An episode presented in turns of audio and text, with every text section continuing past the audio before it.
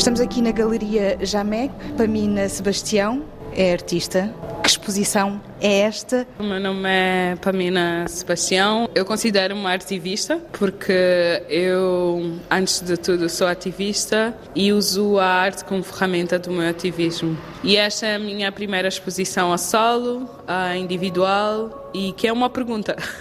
Mestres do meu universo e é uma continuação do meu projeto, do meu processo de autorreflexão que eu tenho feito, que se chama Só Belo Mesmo, que é esse projeto que iniciou em 2019 e que tem evoluído desde escritos até colagens e desenhos. Vamos percorrer a exposição? Bora!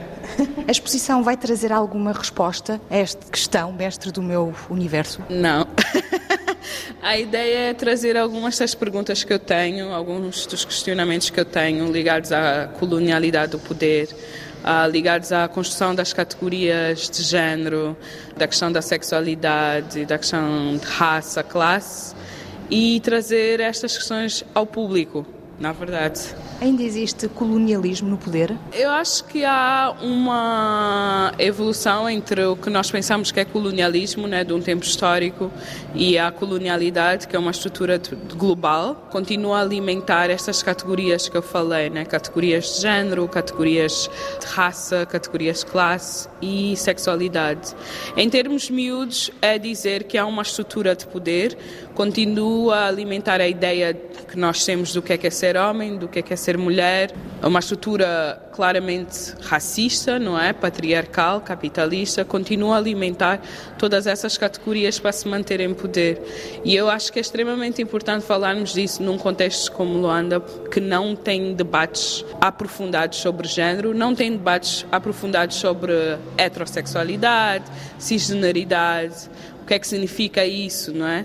E principalmente debates mais específicos de como é que o ideal da branquitude ainda continua a ser uma realidade para nós. Então, como é que o racismo ainda acontece aqui, mas especificar de como é que esse racismo acontece. E muitas vezes ele acontece com o ideal da branquitude, com coisas que aconteceram do tempo colonial, continuam a ser alimentadas até hoje na nossa mente, exatamente por causa desse ideal. Então eu falo sobre isso tudo, falo das questões de classe também. E é um pouco trazer essa conversa para o público para conseguirmos nos refletir de como é que acontece no nosso contexto. Pamina Sebastião, exprime-se e expressa-se muito através da corporalidade. É isso que vamos descobrir nesta exposição. Sim. Eu uso para questionar a colonialidade, ou melhor, vamos dizer, para questionar as categorias que foram inscritas, eu uso o meu corpo. E o processo de técnica e reflexão ideológica. E uma das coisas é que a norma nunca é nomeada, infelizmente. Existe uma norma? Existe, existe. Não é? E há uma estrutura que impõe e alimenta aquilo que é pensado como norma. Mas idealmente não defende uma norma? Não.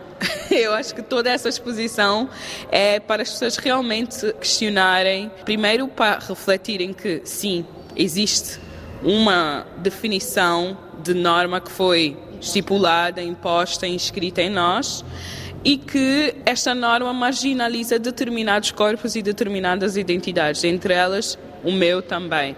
Então eu uso o meu corpo, não é?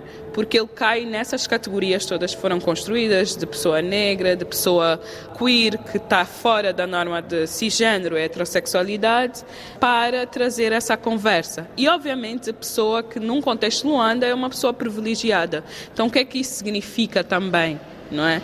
Porquê ah, privilegiada? Porque eu tenho o privilégio de ter acesso a determinados espaços, não só a nível de Luanda, por exemplo, espaços artísticos muitas vezes são bastante difícil acesso, não é?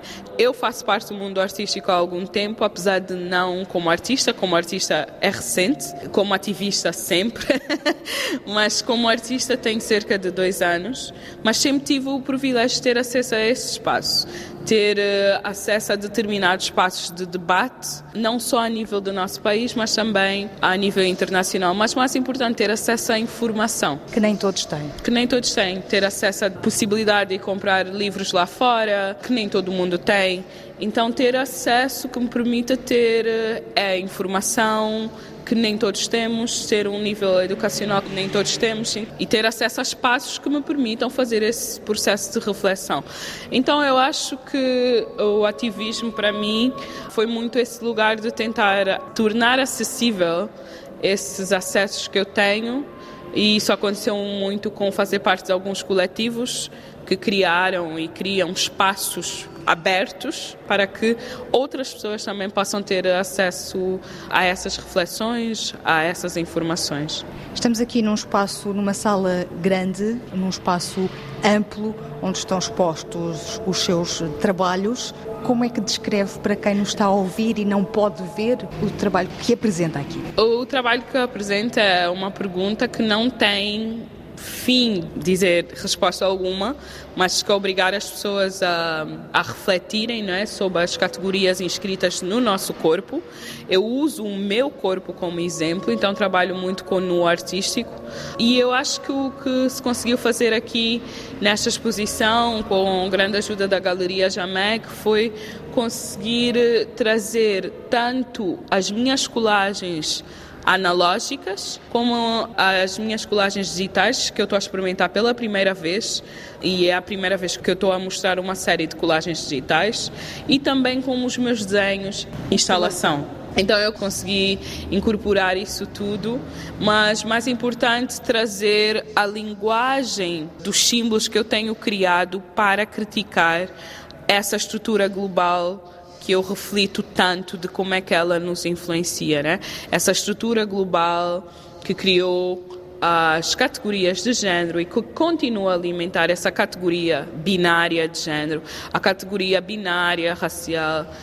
Vocês vão conseguir ver através das analógicas e também das digitais críticas bastante visuais sobre essas categorias, de como é que elas foram inscritas no meu corpo. Que símbolos e que críticas estão aqui presentes especificamente? Pode apresentar algumas obras ou falar de algumas obras? Sim, por exemplo, há uma obras de colagens digitais específicas de uma crítica à colonialidade do saber, que é o que conhecimento é que nós consumimos. Há um conhecimento construído ao longo de todo o processo colonial, mas que até hoje continua a ser, de certa forma, alimentado dessa forma. Foi dado como conhecimento certo, o conhecimento correto. E nós sentimos isso na maneira como que história é ensinada nas nossas escolas. Há uma colagem muito específica de crítica à colonialidade do saber, que é eu com prata comer o meu próprio cabelo, que eu uso como a imagem para exemplificar o conhecimento, não é? O cérebro onde acontece a reflexão e que eu depois coloco um monte de pregos na cabeça exatamente para complementar essa crítica de que não, muitas vezes nós estamos a consumir esse conhecimento como se fosse nos empoderar e não é isso que acontece. E também acontece outra coisa que é Hoje nós já vemos outros autores negros a escreverem bastante sobre a questão racial e são autores que são referência minha, não é? Como por exemplo? Grada Quilomba, Conceição Evaristo. Nós temos esse processo de criação de conhecimento de autores negros, não é? Mas ao mesmo tempo, a pergunta que eu faço é até que ponto é que esse conhecimento nosso também não está a ser capturado pelo capitalismo da inclusividade, da diversidade.